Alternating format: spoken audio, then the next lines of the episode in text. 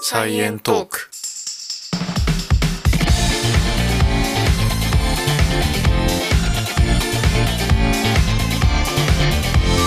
はい、こんにちは。こんにちは、レンです。エマです。はい、今日はサイエントークスペシャルコラボ会ということで、イエーイ。イエーイ 今日は、まあ、異分野の人をちょっと呼びたいなと思ったんですけど異分野というかもう異世界ぐらいのところからはい。とある役のところから。そうもうジャンルが一つもかぶってなさそうな人たちをあえてお呼びしているということではい。はいじゃあそれでは早速呼びますねえーポッドキャスト番組「あさっての方向」からパーソナリティのなめさんフレパさんですよろしくお願いしますよろしくお願いしま。よろしす。えー、こちら、今喋ってる方がナメです。よろしくお願いします。はい。えー、僕はフレーパーです。お願いします。よろしくお願いしまお願いす。します。よろしくお願いします。あとりあえず、あさっての方向ってどんな番組っていうのを一回ちょっと軽く説明していただけますか？どう言ったらいいんですかね。ただ、ゲラゲラはハハしてるだけの番組なんですけれど、まあ、あの、お便りいただきつつ、なんかコーナーみたいなこともやってみたり、ただひたすらに僕ら二人で喋ってたりっていうような、あの、なんですかね、コメディなんですかね、これは。疑問系なんですか？いや、あの、なんかね、具体的にこういうコンセプトでやっていこうっていうのをちゃんと決めたことがあんまないんですよね。うん。まあ、それで言うとなんか、ラジオ番組っぽくを重きを置いてたかな。あそうねうんうん。うん BGM とか、そういうのはちょっと力入れてやってます。はい。そうですよね。構成とかコーナーとかめちゃくちゃ凝ってるなと思って聞いてて。ありがとうございます。あと声がいいからさ、すごいうん本物感がありますよね。そう、本物感がある。ラジオ感がある。はい私らみたいな個人の弱小な感じは全然出てないです。そうそうそう。まあ、あの、なめさんは、あの、声優のお仕事をされてるっていううん。はいで。そしてフレパさんは、あの、はい料理人をされてるってことですけど、おそらくなめさんにかなり引っ張られて声が良くなってる。そう。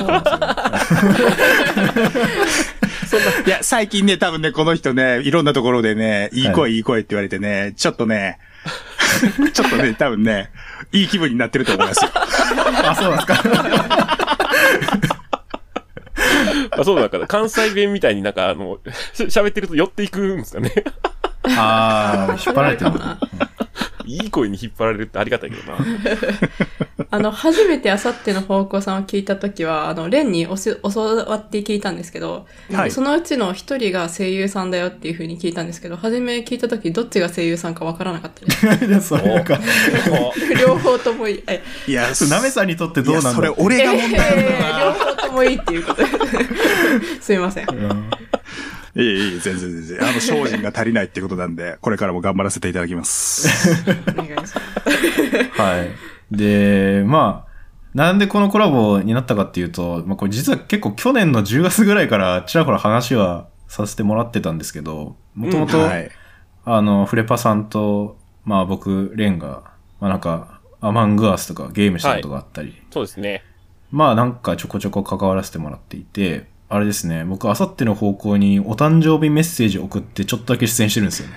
ありがとうございます。その説は本当にありがとうございまはいありがとうございす。ありましたね、そんなの。はい。まあみたいなのもあって、まあちょっとコラボしたいよねっていうことで、はい。はい。今回ついに実現したということですね。え、そもそもアモングアスあやり始めたのはどういうきっかけ？なんだっけ？あ、でもなんかツイッターかなんかでしたっけ？そうですね。スペースとかからかな？あ、そっか、ツイッターのスペースで。そうですレンさん主催ですよね、でもあれね。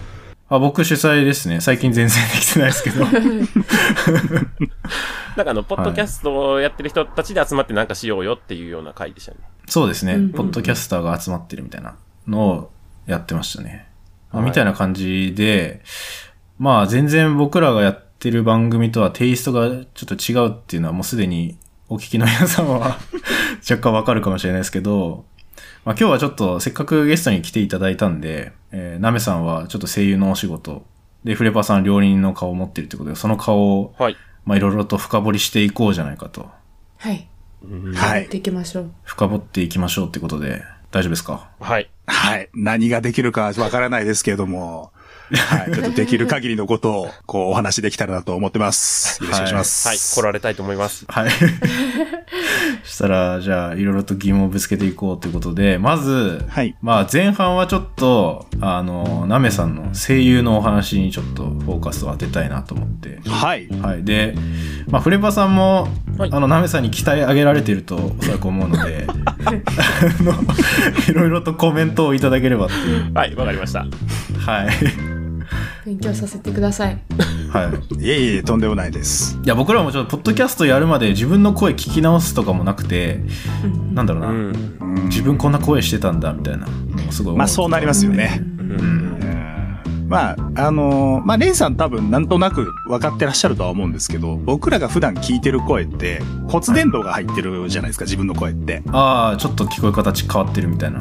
そうですよね。はい。骨伝導って言うんですか？あ骨伝導と、そうですね。あの、自分が喋ってる、その、まあ、音って振動じゃないですか。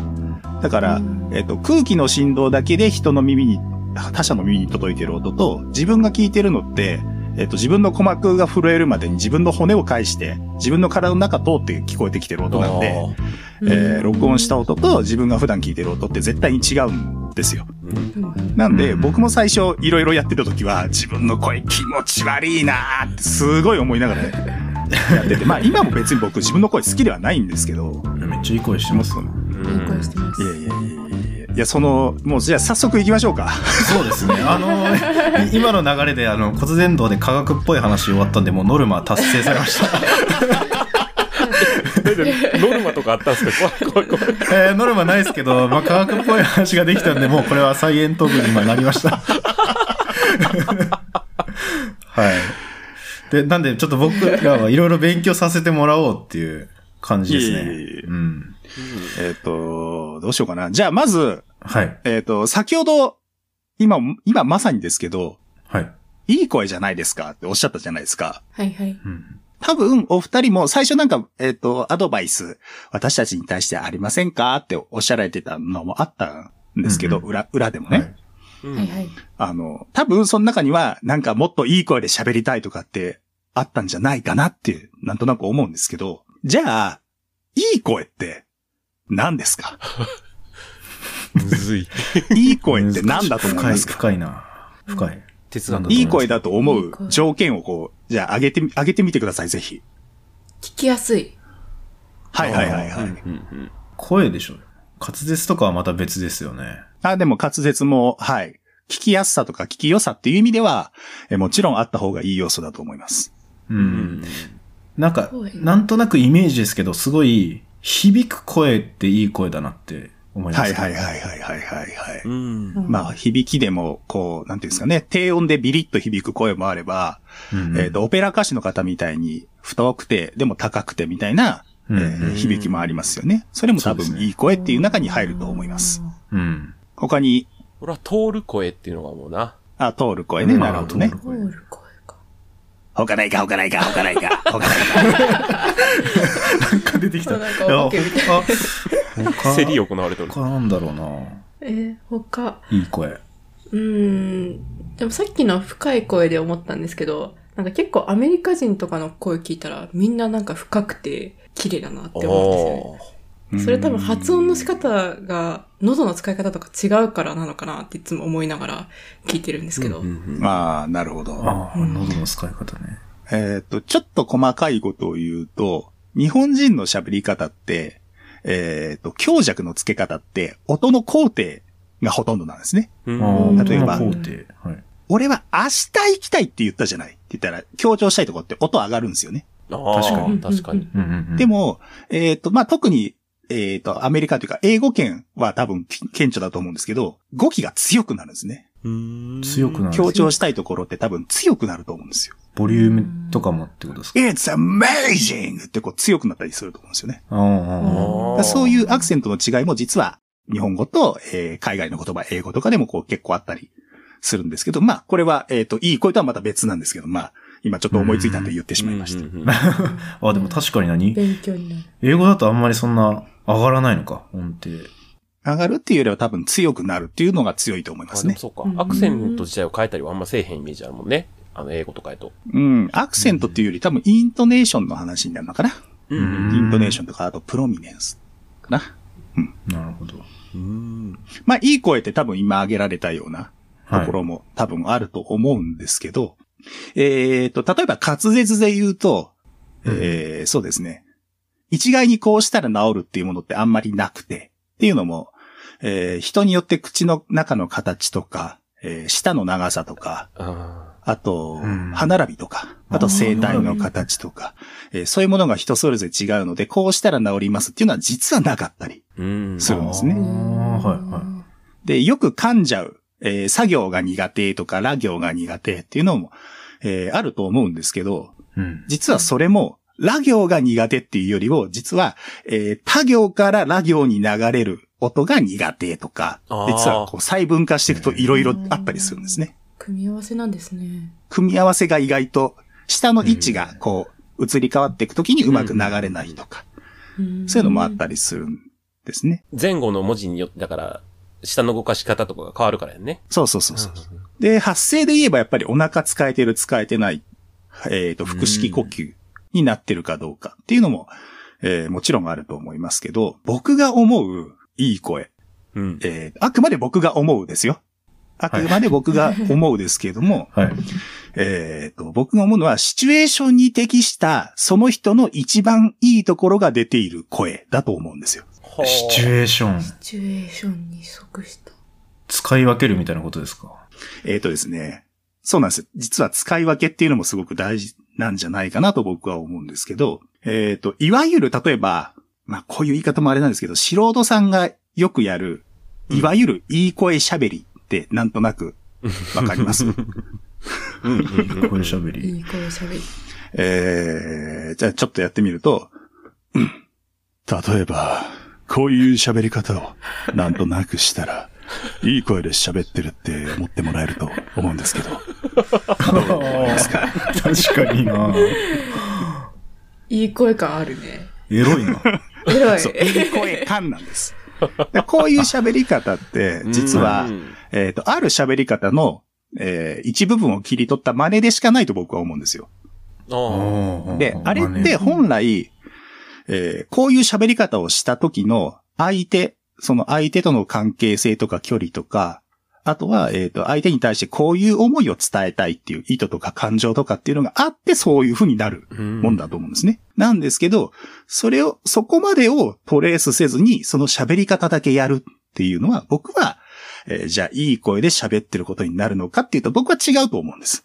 うん。ああ、なんか小手先でごまかしてるじゃないですか。なんかそんな感じ。僕はまあ、ねそういう、そうなんじゃないかなと思うんですよね。うんなんで、本当にいい声でえー喋、る。いい声で話すっていうのは、えーそのシチュエーション、今まさしく言ったシチュエーション、相手とか、えっ、と、場合とかに適した、で、その人の一番いいところが出ている声で喋るのがそうなんじゃないかなとうん。思うんですよね。ええその人の一番いいとこ。それはもう自分で見つけるしかないっていうことですか？それはですね、えっ、と、自分で見つけるっていうのもそうなんですけど、やっぱり人に聞く。ああ。あ人にえー聞いて、あ今の音はすごく深みがあっていいと思うよとか、えーあとは、この、その人の、その人の一番いいところっていうのを何をもって言うかっていうところにもなると思うんですけど、僕は人柄が見える声っていうのはすごく大事だと思うんですね。人柄が見える声。顔が見える声。すごいなんか難しいな。えーっと、はい。お二人、アニメって見られます？僕は、まあ、そこそこ見ますね。たまに見ます。お二人、鬼滅の刃ってご覧になりました、あ、鬼滅の刃をは見見てます。あ、ご覧になりました？はい。はい。えっ、と、主人公のかまど炭治郎の声やってらっしゃる、花江夏樹さんっていう方いらっしゃるんですけど、うん。うん。あの声、炭治郎にすごく合ってると思いませんか？待ってますね。これ僕が思うに、ちゃんと理由があって、うんえっ、理由と、これ公表されてるから言って、全然言っていいことだと思うんですけど、はい。えっ、と、花江夏樹さんって、えっ、と、確か、もう成人される前にご両親、両方とも亡くなってらっしゃるんですね。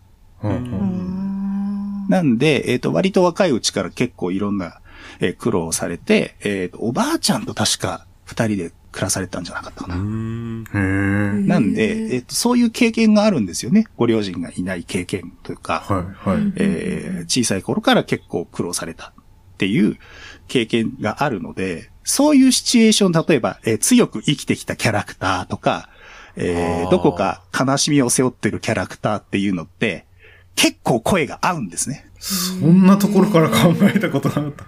えで、えっ、と、それっはいてもちろん本人が計算されて出されてる声ではないと思うんですけど、えうんやっぱり辛い経験をしてきた人って、そういう経験に寄り添えるハートがあったりとか、うんううんん。逆にすぐ卑屈な考え方をするとかっていうのって、はいえー声にやっぱりどっか出るんですよ。例えば、えっ、と、いつもこう、口角が下がってる人だったら、そういう口の形から出る音にやっぱなるんですね。ああ。はあ。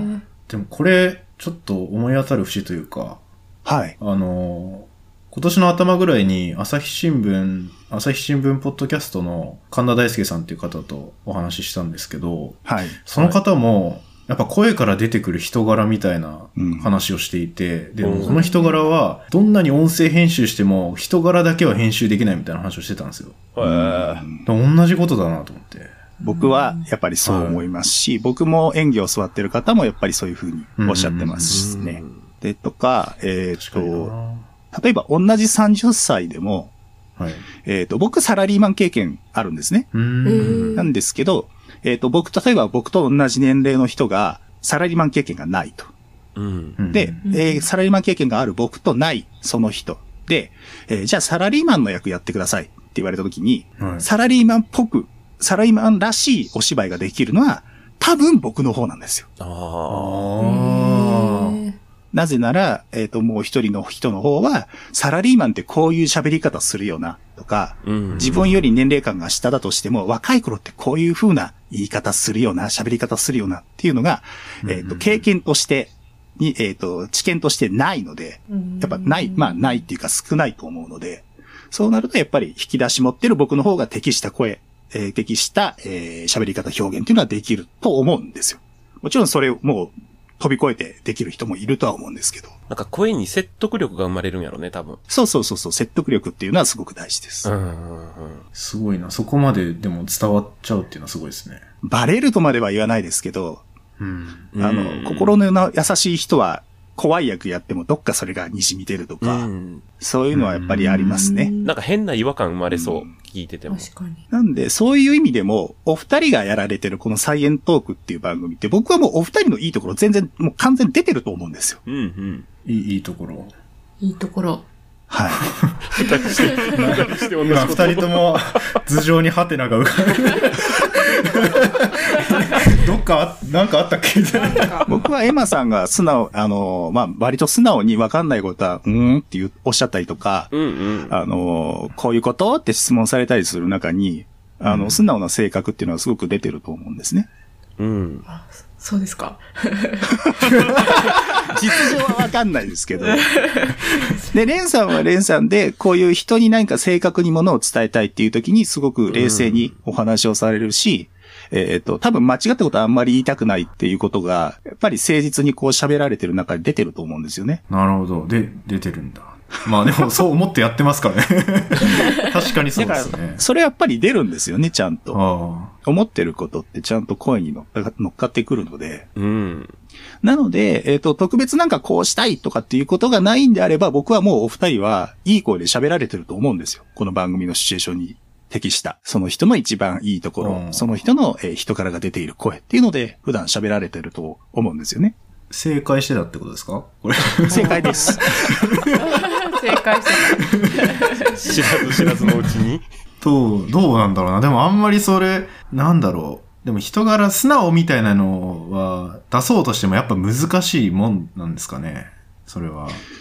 素直ってじゃあ、素直って、なんだろうな。演じるの割と難しいと思うんですよね。何かをやってるから素直っていう感じではなくて、何もし色がついてないから素直とか純粋っていうところにあると思うんで、うんだから子供役ができる人は多分そんなに考えなくてもできると思うんですよね。逆に僕はすごくいろいろ考えちゃうタイプなんで、うん子供多分すごい難しいと思うんですよね。だから声優としては、だから自分に合った役をやるのが一番いい声を出せてベストっていう、まあ、そういうことになってくる。うそうですね。その、まあ、キャスティングするのが自分ではもちろんないので、それをちゃんと、うんうんうん。えっ、と、キャスティングしてくださる方に伝えて、えー私の魅力はこういうところですっていうのをちゃんと、えー伝えられるっていうのは、えー大切な力かなって思います。もちろん、自分に近い役が得意っていう方もいれば、自分と真逆な方がやりやすいっていう方もいらっしゃるので、へなめさんの得意分野は何なんですか？得意分野。僕はもう多分人柄もう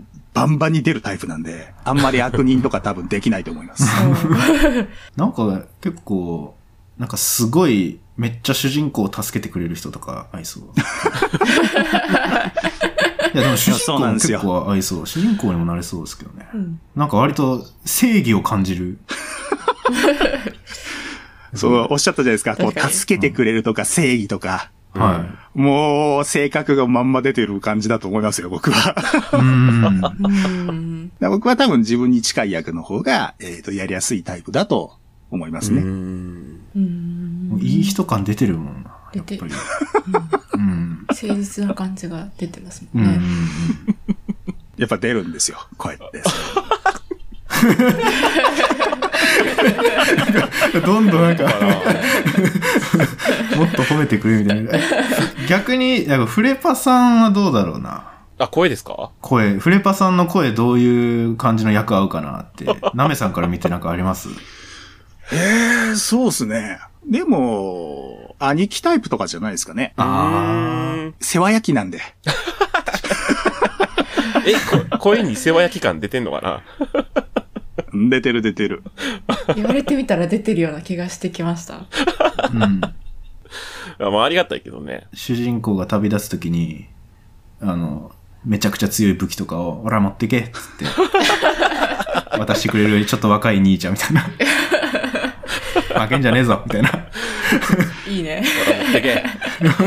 あ、めっちゃいい。多分、フレパさんはなんか、あんまりこう、細かいことでくよくよ考え込むタイプでは、うんえー多分ないので、そういうなんか根垢なところというか、えー前向きなところっていうのはやっぱり声に乗ってるのかなという気はしますね。どうかわからないですけどね。そういう視点でポッドキャスト聞いたら楽しそうだな。確かに。多分人柄ってすごく出てると思いますよ。なんかめちゃくちゃわかりやすく言うと、あもう極端に言うと引きこもりの人とかってもうボソボソ喋るようだとかのイメージでもあるから、はいはい。うんうんうんそういう感じのことやもんね。そうそうそう。ねとか、うんあとは、えっ、と、身体的特徴も出ます。太ってる人はやっぱり太ってる声になるし、あ、うんうん。えー痩せてる人は痩せてる声になるし、えっ、と、もっと言うと、なんかね、この感覚多分伝わら、伝わらないのかもしれないんですけど、あ、この人の声ヒゲ生えてんなとかってあるんですよ。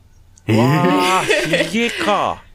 ひげ。えっ、と、はあ。えっ、と、藤原啓治さんっていう声優さん、あの、昨年、昨年かな？あの、結構若くしてお亡くなりになってしまった方なんですけど、えっ、と、クレヨンしんちゃんの野原博士とか、うん。あーえっ、と、アイアンマンのトニー・スタークとかそうっすねうん。吹き替えやってらっしゃる方って、あの方って、髭生えてる役めちゃくちゃ多いんですよ。あ確かになんか、ああ。へひげ、確かにはひげっぽいひげっぽいな。ー ジョリジョリしてる言われてみたら。ら、うんうん。とか、筋骨、えっ、と、筋肉ムキムキな声とか、うん。あ多分、大塚明夫さんの声ってガリガリの人って感じしないと思うんですよ。あ、確かに。あー、しないな。あそっか、エマさんわかんない、あ。わかんないですね。あの、いや、メタルギアソリッド言ってもわかんないな。えっと、大丈夫大丈夫スティーブン・セガールとか、うん。もう全くパッとわ来てない。かわかんない。ピンと来てない。すいません。でも、多分聞いたらわかると思うな。聞いたらわかるかもしれない。うんで聞いたことあるダンディーな声を、すごい。うーん。そうですね。だそういうのって、なんとなくやっぱあるんですね。あのーもちろん髭生えてるから声変わるとかってことは全然ないですけど、骨格とか、あと、うんまあもちろん性格が出るとかって、あの、人柄が声に乗って出てくるっていうのももちろんあるので、うんそういうのでなんとなく、あの、人って、えっ、と、音声だけの情報で、なんとなく、あ、この人信用できるな、信用できないなとかって多分喋り方も含め、察してるところがあると思うんですよ。ああるわ。確かにあるなそれはめちゃくちゃ。それを細かくこう読み取ってることをなんとなく総合していくと、あの、モンタージュみたいに、あ、こんな感じの声かもなっていうのは、多分見えてくるところがあるはずなんですね。いや、それってなんかすごい経験則的なもんですよね。多分そう思います。だからせっかちの人は早くは喋るとか、もうそういうところからちょっとずつこう積み重ねてっても、なんとなくそうだろうな、みたいのって多分あると思うんですよね。こう、なんか言葉尻が伸びる人ってだらしないとか、うんうんうんうんそう考えるとすごいですね。人間の脳ってそういう人の声だけからその人の全体を読み取ってしまうってすごいなって思いました。自然と多分皆さんやってると思います。やってますね。やってるなう。ん。なんか映画とかでそれ利用されてる時あるもんね。あの、この人絶対裏切るやんみたいな声の人がおって、絶対悪いやつやみたいに思ってたら、実はめちゃくちゃいい人みたいな。そうなんですよ。ああ、逆に裏切られるみたい逆にな。取られて、うん。あの、棒読みって言葉あるじゃないですか。うんうん。はい。はい。で、棒読みってお芝居の中だと、もう完全なる悪みたいに思ってる方もいらっしゃると思うんですけど、実は使いどころをちゃんと間違えなければ、あの、すごく効果的な使い方っていうのができるんですね。へえ。ええ、棒読み？あの、例えば、えっ、と、誰々が亡くなりましたっていう報告を受けた後の、えーそうか分かったっていうセリフがあるとするじゃないですか。うんうん。はい。はい。で、そのそうか分かったの言い方を、えっ、と、まあ、大体この場合って、憤り、怒りだったり、えー悲しみだったりを、うんえー受けると思うんですけど、それを聞いて、明らかに笑いながら言ってるってなったら、それは間違ってるって多分感じると思うんですよ。でも、誰々が亡くなりましたって聞いたときに、そうか、わかった。で、棒読みで言ったら、あれこの人って何考えてるんだろうって考えたりしませんか？うん。うーん。ああ、なんかちょっとありそうみたいな。なんかこの人、え？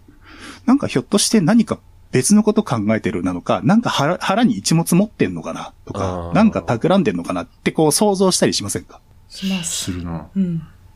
あの、多分人間って間違った情報を与えられたら、えー、それはもう間違ってるって言ってそれ以上多分考えないんですけど、うん。えー不明な情報、なんか意味があるんじゃないかって思えるような情報をもらったら、そこに対して考えるっていう働きをするはずなんですよ。考えるな。だから実はそこで何の感情もない、本当にストレートに、そうか、分かったって言うと、あれこいつ、司令官なのにひょっとして敵側？とかって考えてくれたりするっていうのがあったりするんですね。そういうのをうまく使うお芝居とかっていうのももちろんあります。あすげえ。ーすでにいなくなることを知ってたんじゃないかとかね。そうそうそうそうそう。う想定済みなんじゃないかとか。んうん。それでも想像させ、声だけで想像させるのはすごいな。すごいね。使いどころっていうことだな。うんうんうん。俺らが使う場面ないな。確かに。そうか。いや、でも、お芝居とかするんだったら使えるけどね。え？お芝居？ああ、ポ確かに。ッドキャスト上で。うん。じゃあちょっと一個試してみましょうか。おじゃあお、あーどうしようかな。レンさんとエマさんどっちがいいかな。急に緊張してきたな。緊張してきた。お二人どっちかやりたいっていう方。いや、いや、エマさんやったら、え、私？うん。いちょっとチャレンジしてみたら。じゃあ、頑張る。めっちゃ緊張する。じゃあ、僕今から、ちょっとって言うんで、はい。それに対して、ごめんなさいって謝ってもらっていいですか？それは何を、あの、込めて言えばいいんですか？えっ、と、じゃあ、素直に僕がい言った言い方に対して反応してもらっていいですか？あ、わかりました。はい。じゃあ行きますね。ちょっとごめんなさい。はいはいはい。じゃあちょっと言い方変えますね。はい。ちょっとごめんなさい。むちゃくちゃヘラヘラしてるじゃん。むちゃくちゃヘラヘラしてる。私演技できないわ。じゃあもう一個いきますね。ちょっとごめん。そう、でもお今、ー最後、自然とごめんってなったじゃないですか。はい一応ごめんなさいって言ってくださいって言ったけど、ごめんってなったじゃないですか。はい。これって、相手の伝えたいこととか、相手のテンションとか関係値をちゃんと察して、あ、この場合はごめんだなって、ちゃんと感じ取ってるんですよ。あおー多分そこまでいろいろ考えて、ごめんにしたっていうんではないと思うんですけど、ちゃんと情報を読み取ってそういう風にされてるんだと思うんですね。そうですね。無意識のうちに。今無意識。はい。えすご。ちゃんと相手が言ってることを聞いてたら、それに対して人って、あの、情報を読み取って反応してくれるように、えーなってるはずなんですね。うん。はとか、えーっと、じゃあちょっと今、今から僕、力を入れますけど、2種類ありますね。力を入れる。ほはい。え、また答える系ですか？あ、大丈夫ですです。きあもうとりあえずちょっと聞いてみてください。力入れてごめんなさいって言ったらめっちゃ面白い。足踏み踏みつけたかなんか言うんですから。ちょっとやってみますね。ふんこれ一つ目ですね。はい。次もう一つやるのは、はこの二つパターンやったんですけど、うんシチュエーション違うって思いませんか？はい。う。うんうんうんうん。どう違うと思います？二つ目の方が、えっと、力がこもってて、うん。なんか、お相撲さんとかが、ふんってやってるみたいなイメージでした。はいはいはいはいはい。腰落としてるイメージがあったね。二つ目の。はいはいはいはい。うん、なんか、僕は重い荷物乗ってそうなイメージがありました。はいはいはいはい。そうですよね。僕一個目は、何の意図も込めずにただ力入れただけだったんですけど、うん。うん二個目は、重たいものを持ち上げるっていうのをやったうんんですよ。うんうん。うん同。じ、ただの踏んですけど、ちゃんとお、えっ、と、お三方読み取ってるじゃないですか。そうね、腰落としてたなって思ったもんな。確かに腰落としてるな、全うん部。相撲、相撲もか一応腰落としてる。重い相手を持ってるみたいなね。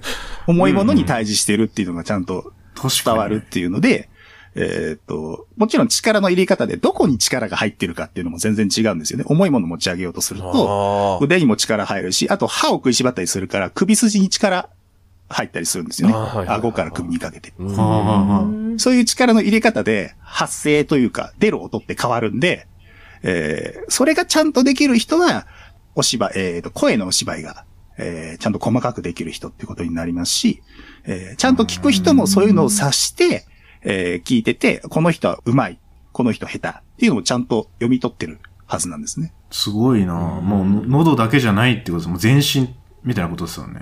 全身です、全身です。はあだし、お芝居って実は、えーっと、お芝居する人だけで成立するもんじゃなくて、えーお芝居を受け取る人が、えーどういうふうに、えー受け取って、どういうふうに想像して、どういうふうに解釈するかっていうところも含めての、えー含めて完成するのが、えーお芝居。それがあ顔、ー顔出しであっても、声だけであっても、うんっていうふうになってると思います。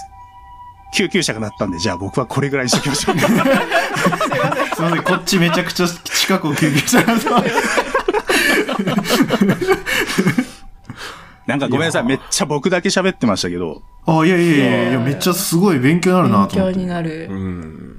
結構心理学とか人間の考え方っていうのをちゃんと利用してお芝居してる人は、えー、すごい上手い方だなと思いますね。うん。うん。う。うんんまあ、もしなんかいろいろ他に聞きたいっていうことがあれば、時間が許す限りですけども、もう現時点で結構 喋って今さるので今さん今30分ぐらいで喋ってる。30あ、ちょうどぐらいですか？もし、まあ、まだ時間が許すんだったらなんかもし聞きたいことがあれば、あの、僕、いろいろ今言いましたけど、自分ができるできないをさておいて、自分の実力をさておいて話をしてるので、えー正しいとか、えーお前はできんのかっていうところはちょっと、度外視して聞いていただければと思います。いや、でも、完全にさっきのやつ僕らに伝わってるし、伝わってる。すごい、すごいな。すごい。すごいしか出てこないな。じゃあ、なおちゃん、俺から質問いいですかはい。その、言ってた、その、例えば自分がサラリーマンやってたらサラリーマンの声って出しやすいというか、説得力あるみたいな言ったけど、例えば、あの、おじいちゃんとか、うん。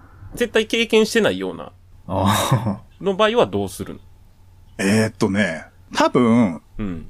おじいちゃんの役って言っても、本当におじいちゃんがやってる場合と、おじいちゃんじゃない人がやってる場合ってあるんですよ。うんうんあ。で、特に、えっ、と、新人の声優さんって、もうとにかくいろんな役やんなきゃいけないんですよ。特にアニメだといろんな役やんなきゃいけなくて、そうなるへと、ー自分の年齢よりも上の役っていうのをやらなきゃいけない時があるんですけど、うん。うん、本当のおじいさんには、やっぱりどうしてもならないんですよ。ああ、なるほど。どっか嘘が出るんで、若く聞かせるのよりも、不敬をやる方が難しいっていう人もいるし、うん。特にもうおじいさんってなると、ある程度年齢重ねないと、えっ、と、お年を召した方の、えっ、と、声帯の衰え方というか、声帯も筋肉なんで、うん、うん、筋力落ちてくんで、こう、どんどんどんどん声が低くなってったりとか、えーしゃがれたりとかっていうのがあるので、そこをどこまで再現できるかって言ったら、やっぱり自然体、自然にそうなってる人よりに勝るものっていうのはやっぱない。ん。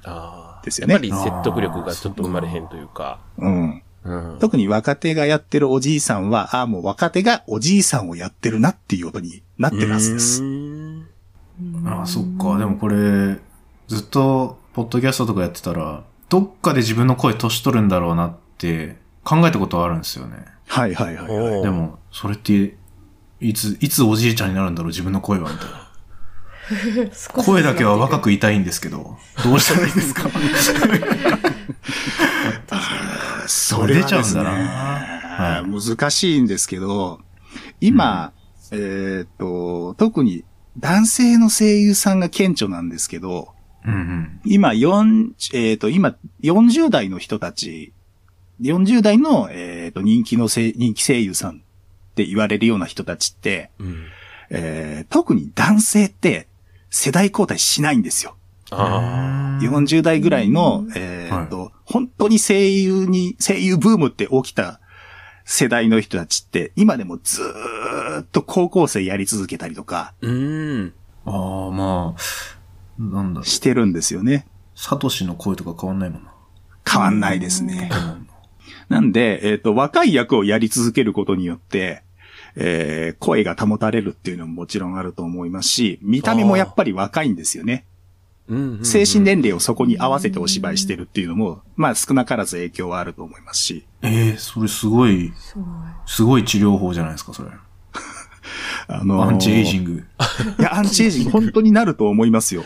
あの、古谷徹さんっていらっしゃるじゃないですか。アムロレイの声の。うんはいはいうんあの方、もう6、御年60を超えてるはずなんですけど、今でも若々しいお姿されてますし、声もあんまりて多分聞き比べたらもちろん変わってると思いますけど、今でも若々しい声出されてるので、えー若い役やり続けて、その声を出さなきゃいけないっていう、キープする努力をされてるからっていうのが確実にあるので。だからそこも、まあ、ももちろんプロ意識っていうところもあると思いますし、そういう役をやり続けることによっての影響っていうのは、えー多分にあると思います。そしたらもう、今、若い声を目指してうん、ずっと続けるっていうのがいいんじゃない？今そういうもう、今の自分たちの声をキープするように意識して続けるっていう。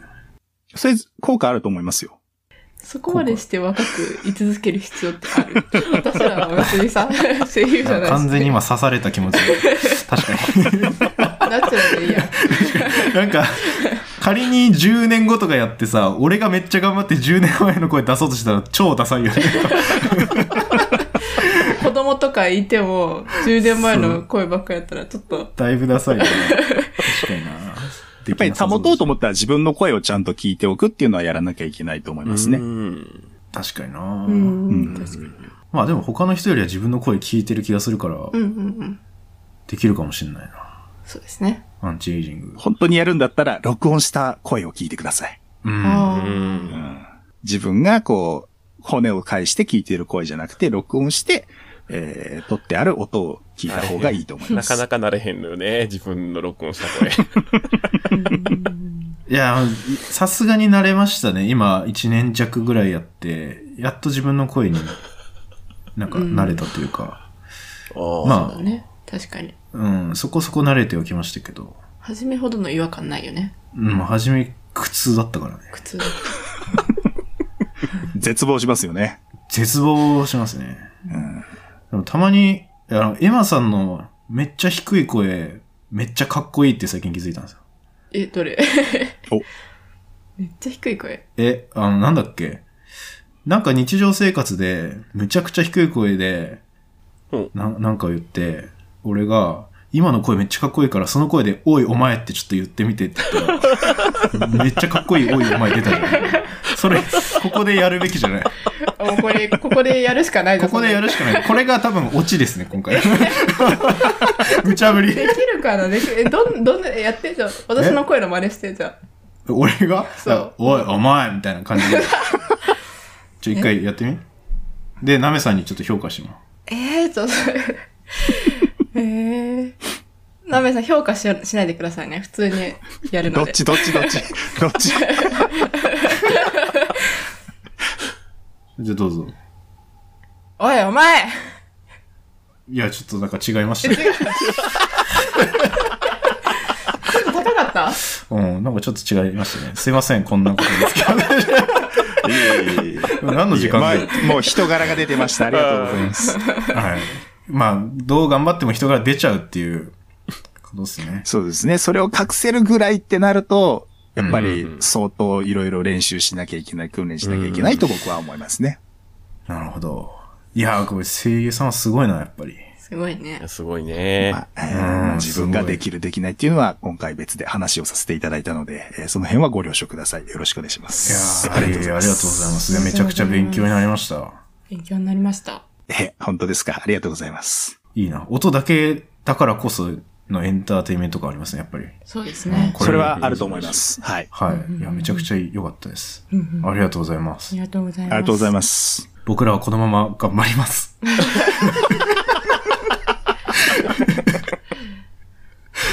いや、今強みが出てると思ってぜひ、あの、うん信じあそうですねてやっていただければと思いますす。ね。うん。これでいいんだって思えたんで、はい。そうです、そうです。あの、いいんだって信じると、やっぱり自信も出てきますし、はい。魅力が出てるってちゃんと信じられるっていうのはすごくいいことだと思うので、はい。お二人ともいい声なんで。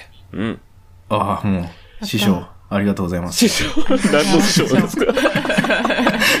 今、俺が喋ってたのに、今、フレパさんのこと師匠って言いました、今。えー、違います。違う違う。フレ、フレパさん巻き込み事故みたいな。いやー、すごいな。じゃあ、次、その、後編いきますか？はい。一回終わりのなんか。あ、一回終わりのなんか。か入れますか？じゃあ。入れ言って。そうですね。はい。何を言えばいいですか？非常に参考になりましたね。そうだね。参考になりましたね。まあ、とりあえずこれ前後編分けて出すと思うんで、まあ前編は、はいうん前編はここまでで。はい。はい。あ、おそらくこの前編が出た時に、あさっての方向さんに僕たちがゲストに出演しているエピソードも、はいお。そらく出ているかと思いますんで、はい。ぜひそちらも聞きに行っていただいて、来てください。多分、はい。まだ収録してるので僕らは怯えてますけど、はい。できたと信じて、はい、ぜひ聞きに行ってください。お願いします。はい。まあ、あとはツイッターとかで、ハッシュタグで、あさっての方向とサイエントークつけてつぶやいてもらえたりしたら嬉しいですね。あ嬉しいですはい。はい。はいぜひよろしくお願いします。内容違いすぎて、あの、ギャップにびっくりするかもしれないですけども、多めに見ていただけると嬉しいです。よろしくお願いします。はい。よろしくお願いしお願いしま。ますす。では、ここまで一旦。ありがとうございました。ありがとうございましたありがとうござい。ました。